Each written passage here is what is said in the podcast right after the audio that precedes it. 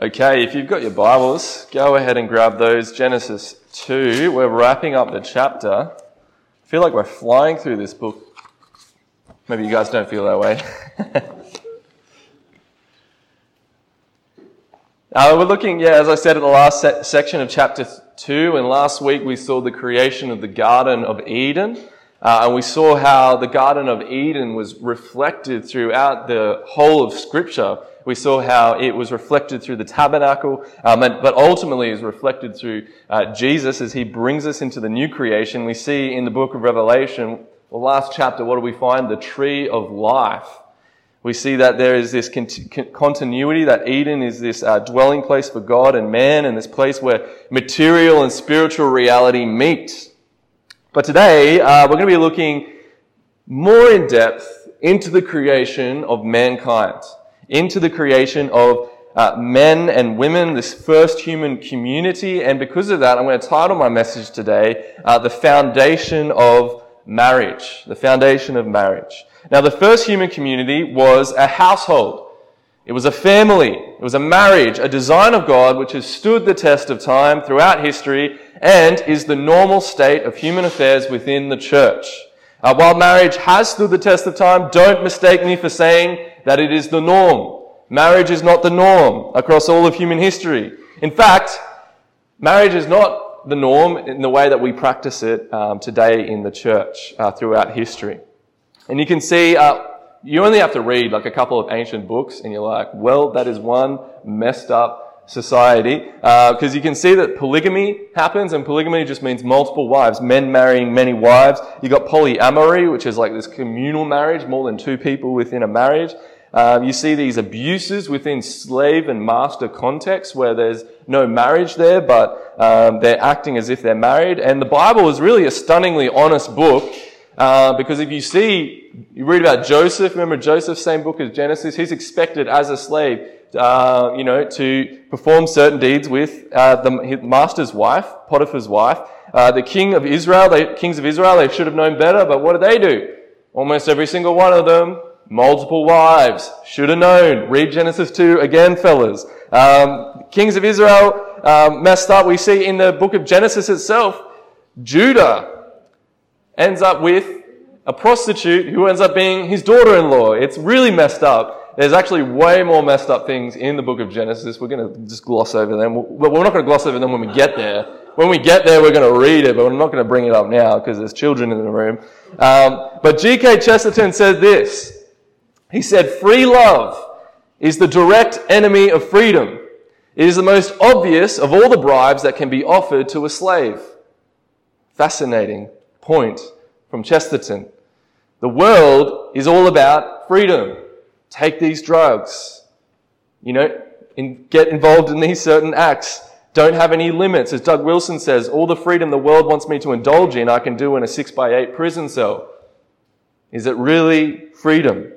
And in a culture addicted to pornography, seen on Netflix TV shows, internet browsers, Instagram pages, forums, and blogs, it is not a tool for freedom, but slavery. And we see a culture enslaved, and enslaved to uh, addictions and uh, the erosion of marriage and the family, the building blocks of human community. It's not a bug, it's a feature. There's a purpose behind it. Eroding these things is eroding God's design, eroding God's health, and turning people into people you can control, people you can um, enslave. And if there's ever been a time that we need to return to Genesis 2, it's now. It's now. To return to marriage. What is marriage and why do we need to learn about marriage?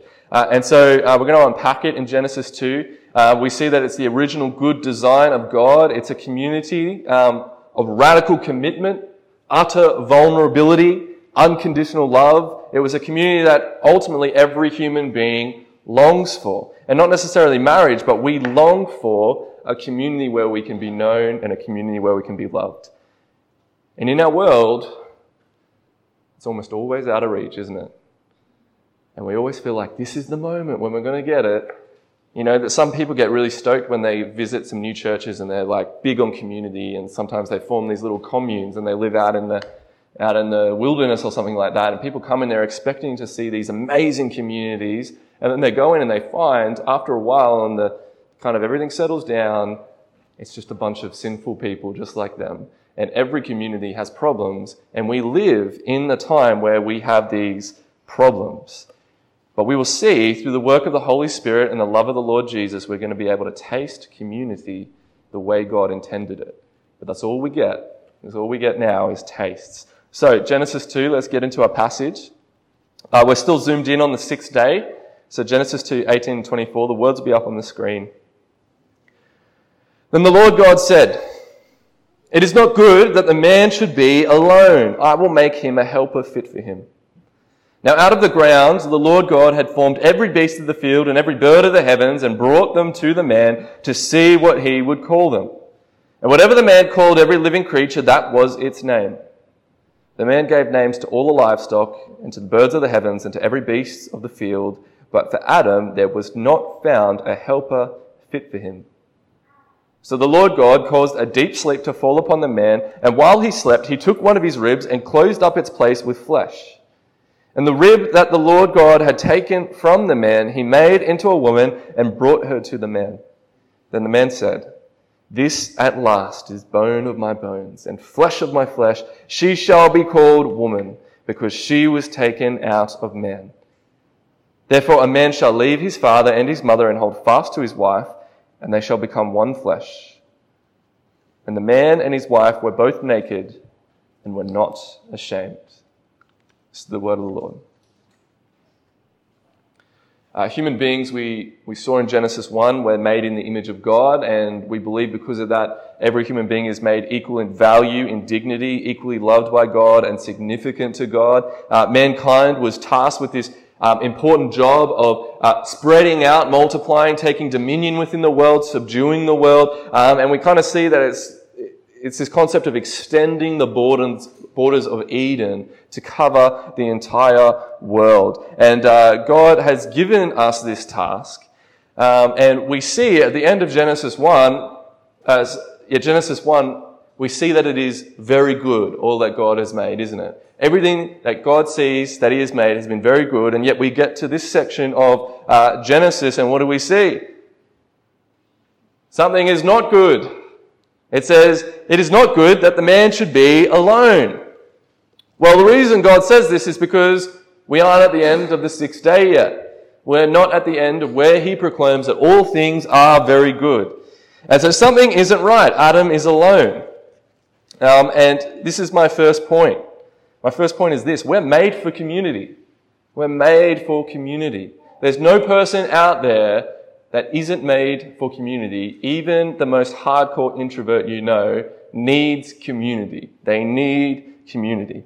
Uh, and our need for community is not a result of the fall. It's not because sin has entered in. It's not because the world is messed up and so therefore we need community. It was a beautiful part of God's good creation. We're made to be in community. Without this community, Adam cannot fulfill the God-given task set before him.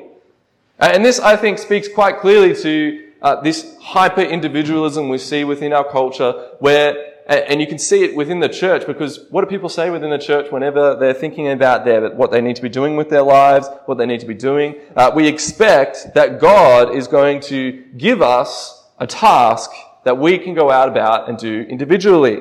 We expect our calling from God to be an individualistic one, that God reveals His will to us individualistically.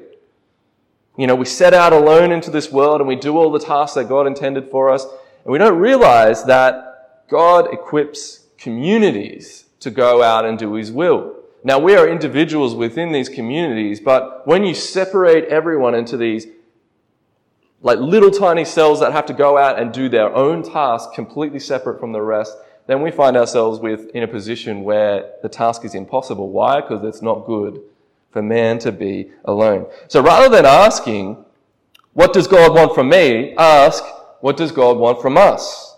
Rather than asking, what's God purpose, what's God's purpose for my life?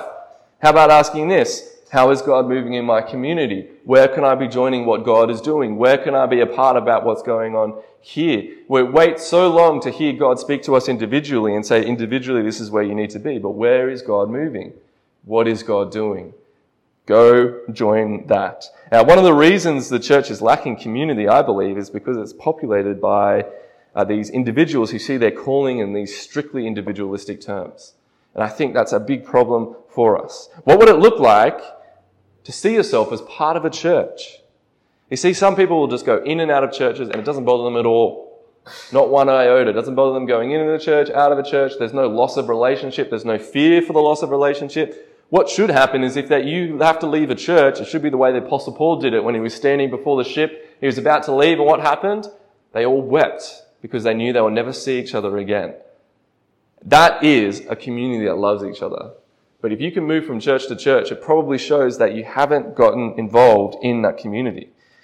If the church is the will of God, and we know from the scriptures that it is God's will to set up churches, then serving the church is the quickest way to be operating within the will of God. It is not good for man to be alone. And so if Adam is extending the borders of Eden, uh, how do we extend the borders of the kingdom in our area? That's the way we should be thinking. How can we extend the borders of God's rule? Ultimately, it is a work of God, but God is gracious because guess what? He lets us join in with him. It's like a dad and he's out mowing the lawn and his kid comes on, along behind him with a toy lawnmower and he comes into the mum and he says, Oh, me and, me and my son mowed the lawn. Who really mowed the lawn? Well, the dad mowed the lawn. We're kind of like that. God's out there doing the work before us and we come up, up alongside Him, but ultimately it is God who does the work and we are along, alongside Him, helping Him along the way. Not because He needs help, but because He's gracious enough to offer us um, that ability. And so, can we do this alone? In Genesis 2 emphatically says, no, it is not good for man to be alone. So the task set before him was impossible, and God says he needs a helper fit for him. It's a Hebrew word that's uh, ezer kenegdo. It's a very strange word uh, to pronounce in English, but it's a, it's a helper corresponding to. Uh, it literally means uh, it's kind of like another individual of equal worth that can fulfill this great mandate, this woman of uh, perfect fit. Uh, the word kenegdo kind of carries this meaning of corresponding to or in front of, but also opposite.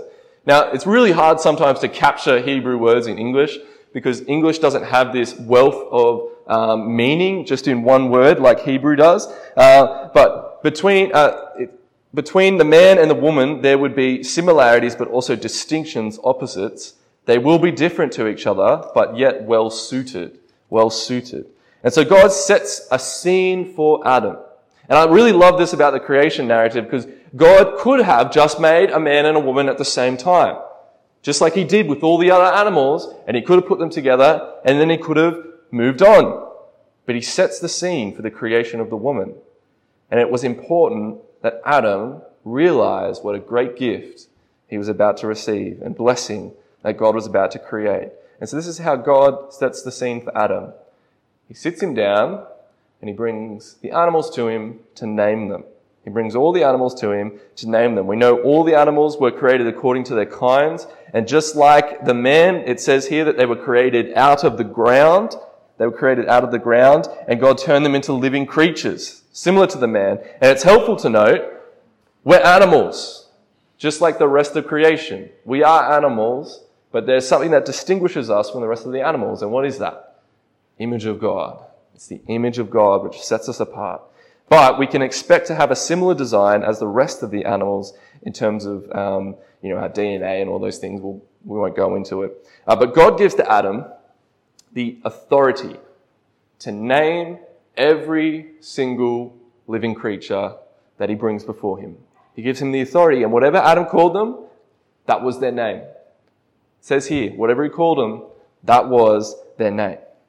And we can see uh, why God didn't name any of the animals. We saw when God was creating in Genesis 1, what did he do? He would speak and he'd name things and he'd separate things. And when we came to day 5 and day 6, he didn't name anything. He left that for Adam to name. And he brings all these animals to it. And, and we still do this today. We love categorizing stuff. We love naming new species when they come along. We love giving really long Latin names to everything that no one knows how to pronounce. It's, it's hilarious. And we see these, you know, different flora, fauna things that we do. I mean, have you guys ever gone and seen like the documentaries for like the deep ocean creatures? It's creepy as. Have you ever seen those creatures? I don't want the job of naming those creatures. Because that'd be like Monster One, Monster Two, like Freaky Creature Five. It would just, they're just messed up. Um, but Adam, you know, he doesn't get to name fish in this passage. He'll get an opportunity to name fish later when he comes to the ocean, but uh, he doesn't get it now. He gets all the land-based animals and birds. And so Adam is naming all these creatures, and he notices something. What does he notice? They're in twos. They're all coming, and they're twos. There's pairs of them. And he begins to realize that he was alone, that he didn't have a helper fit for him in verse 20. And so God has set this scene for him so that Adam can see what the problem was. Isn't that amazing that God's teaching Adam from the beginning gently like a father? And this is important for Genesis 3 for when we get there, uh, because God is always teaching, and He teaches with questions, and He teaches with um, abject lessons like He has given to Adam before, and He does these same things to us within our life. And you, if you're wise enough, you'll see the lessons that God is giving to you. He gives very wise lessons. And this leads me to my second point as we get into the creation of the woman. We are all made equal, but we are made different. It was then that God caused a deep sleep to fall upon Adam and basically performs the first surgery, first anesthesiology. I don't know how to say it. I hope that's right. Um, and he puts him to sleep and he removes from Adam a rib and stitches him back together. Now, the Hebrew word for rib, fascinatingly, is, come, is a word that's all throughout the Bible only gets translated as rib once in Genesis 2. Every other time, it's side. It refers to side. And it shows up all the time. And it's kind of this long-standing tradition that the word here is rib. But I don't know. Is it rib? It's very weird to translate it only as rib here. But what we do know is that God took bone out of him and he took flesh out of him because we see that later on in this chapter. So whether it was a rib or not, um, he basically took from the side of Adam and created, formed this uh, woman out of the kind of the substance that he finds in Adam. Uh, really fascinating. And I assume rib is probably the best one because rib's the only bone in the human body that can actually grow back. Another bit of trivia for you. Um, and so uh, he creates this woman, but he uses a different word.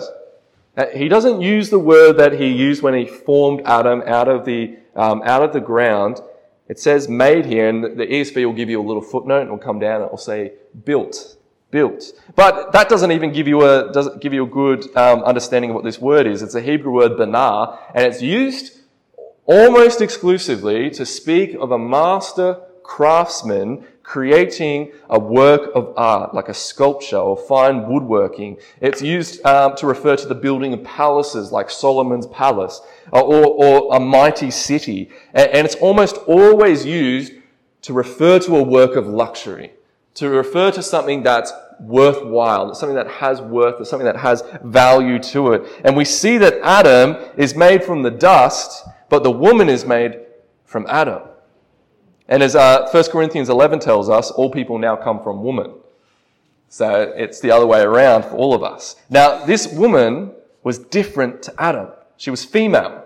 He was male. We don't need a uh, anatomy lesson, but we know that there's differences just in the anatomy of both of them. Uh, she is a helper fit, made in the image of God, with self-consciousness, intelligence, spirituality, personality, relationship, emotion, creativity. Just like God had brought out all the other animals to Adam to name, guess what he does with this woman? It says here, he brings the woman to Adam. Why? To name her to name her. And he brings to Adam this work of art, this beautiful woman, this perfect woman, places her before him. And look at Adam's reaction. What does he do? He launches into a poem.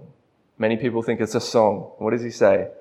This at last is bone of my bones and flesh of my flesh. Look at that. This is at last. It's like he realized that longing, something was missing. He finally finds it. She shall be called woman because she was taken out of man. And this is actually the first line of poetry, Hebrew poetry we see in the Bible. So for people who think Genesis 1 is poetry, doesn't really fit with what we know about Genesis, uh, Hebrew poetry. And so, uh, he, he sees her as bone of his bone, flesh of his flesh. He can see the similarities, but he notices the difference. And I love how English has perfectly captured what's going on in Hebrew. It doesn't normally do it, but it does here. When he says, she shall be called woman because she was taken out of man. And that, that little extra WO at the front kind of helps us to remember this story. In Hebrew, it's ish, that means man, and isha, that means woman. And it's a reminder to them every time they hear these words of God's wondrous design and how God created humanity.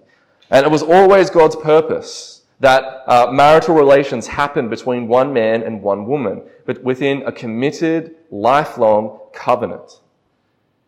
Uh, God is radically uh, pro-sex. He created sex to be enjoyable within the context He designed it for. And uh, some people think God is against this.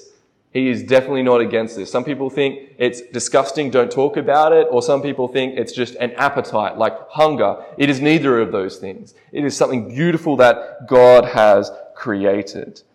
And mankind after the fall kind of basically takes God's design, takes everything that God has made and distorts it and destroys it and, and, uh, and, and basically just makes it into a mockery of what it is. And you can read this throughout the book of Genesis. Uh, they ripped the commitment of holding fast, that says, uh, it says in um, verse 24, Therefore a man shall leave his father and mother and hold fast to his wife. Commitment. That lifelong commitment. Hold fast to his wife and they shall become one flesh. Humanity takes that holding fast from marriage and introduces divorce. It introduces um, marital relations outside of the covenant bed. They defiled the commitment uh, by betraying spouses and committing adultery. They burned for passions for members of the same gender and defiled the corresponding nature of marriage. They defiled the distinctions between the kinds of animals and had bestiality. We see all throughout human history fornication, adultery, homosexuality, bestiality, polygamy, divorce, all the distortions of God's design for marriage. And all of us are almost co-conspirators almost all of us have fallen short of this. And as I said at the start of the talk, marriage doesn't come naturally to us at all. And people in the culture are, are, constantly crying out, monogamy is not normal. It's not natural. Monogamy is not normal. It's not natural. And I kind of have to agree with them anymore. But we can't follow our desires. Since when does your desires get to dictate what you do? If you followed every single one of your desires, you would be in jail very quickly. We learn very quickly to repress some desires and indulge others. And we somehow feel like in our culture we get to decide which ones we repress and which ones we indulge in. But don't ever think that society doesn't make you repress desires. It does make you repress desires. And we were made gloriously different. We need to return to God's good design because the destruction of a community happens when you break it down at its most fundamental level. Why do Christians think marriage is the most fundamental building block of society? Genesis 2. We see it is the first society. We are all fallen creatures. We've all fallen short of the glory of God. And that brings us to our next point. We are all sexually broken. Every single one of us. And now when I say broken, I'm not meaning it like some people mean it when they're like, oh, I'm just a bit broken. I'm a bit, you know, it's just an accident. It's a mistake. I'm not meaning it like that. I'm meaning broken, messed up, distorted. All of us. There is not a single human being apart from Jesus who has ever walked this earth that was not sexually broken. We are all broken in this way. We are all fallen creatures. None of us function the way God intended us to in this passage. We have lost this. Now, we haven't lost it completely. We're made in the image of God and we have foretastes of what God has made here, but we are vulnerable. And it says here in the last verse, it says that the man and his wife were both naked and were not ashamed. There was no shame. There was complete and utter vulnerability We were made to be vulnerable. We were made to be whole. We were made to be vibrant, perfect, loved perfectly and completely known. And it's this beautiful picture of this world before sin. And yet sinners, sinners come in and this is all messed up. This is all jacked up. It's all completely destroyed. Uh, we're no longer free to be ourselves because ultimately we're unlovely. It's easy for people to find fault because there's a lot of faults. We are broken. We're messed up. Uh, we're worried in this world that if people really know who we are, they're not going to love us. And so we hide ourselves from everyone, and everyone hides ourselves, and we sew together fig leaves, and we sew together garments, and we protect ourselves from being vulnerable. This is why, as Christians, we can't look down on people who are sexually broken. What have we just learned? We're all messed up. We just, we're just as broken as them. We need Jesus just as much as them. We need forgiveness and the washing of the Holy Spirit and repentance just as much as them. You might be broken in different ways to other people. It doesn't matter. When it comes to temptation and sin, we should not fall into it. And the Bible tells us to resist the devil. It tells us to fight sin and fight temptation. But you know there's one sin that tells you not to fight. Do you know what that sin is? Sexual immorality. It tells you in 1 Corinthians uh, 6.18, flee from sexual immorality. Flee from it. Now, if you were training for a fight, I know some of you guys may think that's ridiculous. I would never fight another person in my life. But let's say you're into MMA, you're boxing, and I'm training you for a fight, and you respect me because I've been fighting for 20 years. Um, I've, you know, had people, heavyweight champions. So you know what I have to say is important, and you're thinking about taking a fight, and I say to you, ah, oh, you know what? you have a good shot at that. Go and take that fight. You'd have fairly good confidence to go into that fight thinking, I'm going to do well. This is going to go well for me. If you, another fight come up, came up for you and I said, oh, this is going to be a really tough one. We're going to have to train really hard. I don't know which way this is going to go. You're going to think, get in the gym, work hard, fight well, and give it your best crack because you could win this. But if I said, do not take that fight, he's going to kill you in that ring. What are you going to do? Oh, okay, I won't take that fight then. If you trusted me enough and I knew my stuff enough, and we know, we see God infinitely more trustworthy than that coach. And he says to you, flee it.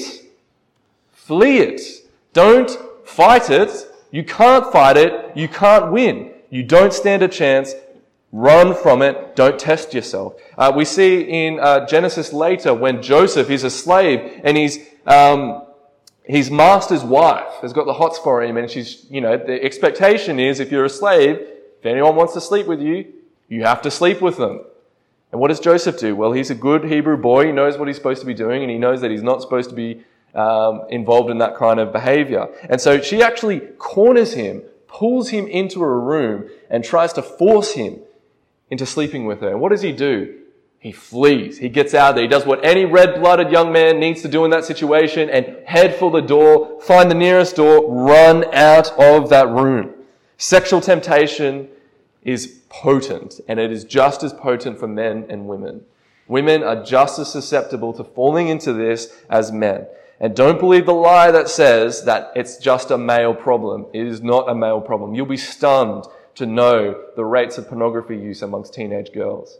It is stunning about the, the teenage girls I personally know that have been caught up in that. All people are broken. We're all broken. We don't even just need healing from this, we need a new heart. We need something completely different. And this brings me to my fourth point. You guys probably guessed this one. We're made new in Christ. We're made new in Christ. We'll take you to an interesting passage Revelation chapter 3. Revelation chapter 3. Jesus is going to be talking to the church in Laodicea. And now, the church in Laodicea have this um, kind of tepid swamp that they got their waters from. It was like a spring. And uh, everyone hated drinking the water there because the water was lukewarm. It was that right at that temperature that was gross, right at that temperature that no one liked drinking the water. And so Jesus kind of calls this church a lukewarm church, a church that he wants to spit out of his mouth, vomit out of his mouth. He doesn't want to drink that water. He doesn't want to drink these Christians. Um, and, you know, the Australian church, they're full of lukewarm Christians. They're full of lukewarm Christians. And the problem with lukewarm Christians is this. We can see from this church that they're not even Christians at all. And this is what Jesus has to say about them. And listen to the language in this. Listen to the language in this. For you say, I am rich, I have prospered, and I need nothing, not realizing that you are wretched, pitiable, poor, blind, and naked. I counsel you to buy from me gold refined by fire, so that you may be rich, and white garments, so that you may clothe yourself, and the shame of your nakedness may not be seen, and salve to anoint your eyes, so that you may see. And a society full of rich, comfortable, sexually promiscuous people need this passage desperately. The church in Laodicea didn't realize that they were spiritually destitute. They didn't realize they were spiritually blind and naked. And guess what? They went to church on Sunday. And they had no idea, no idea that they were not Christians at all. Jesus says, if you want to have real riches, riches in heaven that will not perish, come take my gold. Come take my riches. They're not going to spoil, they're not going to fade. If you're too comfortable, come to me. Then he says to this um, He says, if they come to him, they truly come to him, he's going to clothe them to cover their shame, to cover their nakedness. As I said, we're all broken. We all fall short of the glory of God. We cannot, listen, we cannot do any form of community without a robust knowledge of the gospel, without a knowledge of Jesus, and without growth in the gospel. We can't, I mean, think about it. How can we love anyone if we have not first been loved by God, if we have not first found the love of Jesus and reflect the love of Jesus? How can we forgive each other if we're not first given the forgiveness of Jesus? Uh, we see in Romans at the end of it, it says, welcome each other as Christ has welcomed you. We reflect Jesus. We grow up into Jesus. We learn to be like Him. We're conformed into His image. When we have that, then then you'll be able to do the kind of community you need to do in your marriage, in your family, within your church. It doesn't matter what stage of life you're in. It doesn't matter whether you're single or married. Um, we all need the gospel desperately. And if you're struggling with sexual sin, what does he say here? He's basically saying, come to me. Because later in Revelation, he says this. He says, those whom I love, I reprove and discipline. If you fall into sin, God will discipline you. Why? Because He loves you. Then listen to this. Behold, I stand at the door and knock. If anyone hears my voice and opens the door, I will come in to him and eat with him and he with me. Jesus stands at the door and knocks to this church. Will the church open the door? Will the church of Laodicea let in the Lord that they claim to worship?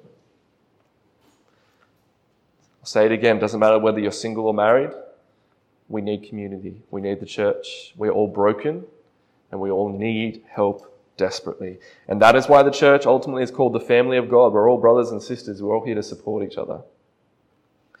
Ephesians 5, we're not going to go into it, but it tells us that marriage points to the gospel of Jesus. He redeems and ransoms his bride. Remember, the church is his bride. And only when we understand the length that Jesus went to restore his bride can we understand the length we need to go in order to restore our broken relationships with each other. When we know who Jesus is, can we be vulnerable? Can we be gracious? Can we be forgiving? Can we be long suffering truly? We need all these things to form a functioning community that knows God. We need all these things to form a functioning community that ultimately can push back the chaos and extend the borders of God's kingdom. First thing we do as Christians, sort yourself out first. Come to Jesus. Get your life in order. If you're in a family, get your household in order. If you're in a church, get your church in order, and then maybe we can affect this community. But while there's chaos, and while we are struggling and broken, and all these, all this sin is uh, creeping into the church, well, we're going to be in a lot of trouble. And so I said this sermon was about the uh, foundation of marriage, but really it moved well beyond marriage, didn't it? I'm just going to re- quickly recap these four points. Number one, we're made for community. The community flows from that first family and points to that true family, the family of God. Whether you're single or married, the most important thing is to be found in God's community. Honestly, it doesn't matter if you're married. It's not worth anything if you're not in God's family. Number two, we are made equal but different. Gender is important and tied to your identity in God. Don't spurn the gender that you were created with. The strength of our communication, our community, sorry, lies in what we have in common, but also in our differences according to God's design. Number three, we're all broken. All broken sexually. So when anyone comes to you and thinks that you're good, you know, you're a good Christian and they're lost in all this sexual sin, you can just say, hey man, we're all sexually broken. We all need Jesus. We all need healing. And number four, we're made new in Christ. Jesus restores for us this community, and although we still live in chaos and suffering, and we can see that we need Jesus desperately, without Jesus, there can be no healing. Without Him, there can be no true community. Christ returns and puts to right evil and suffering in this world, and we're waiting and longing for that day. And so I'm just going to pray for us. We're going to have one more song, and then we're going to have some discussion questions.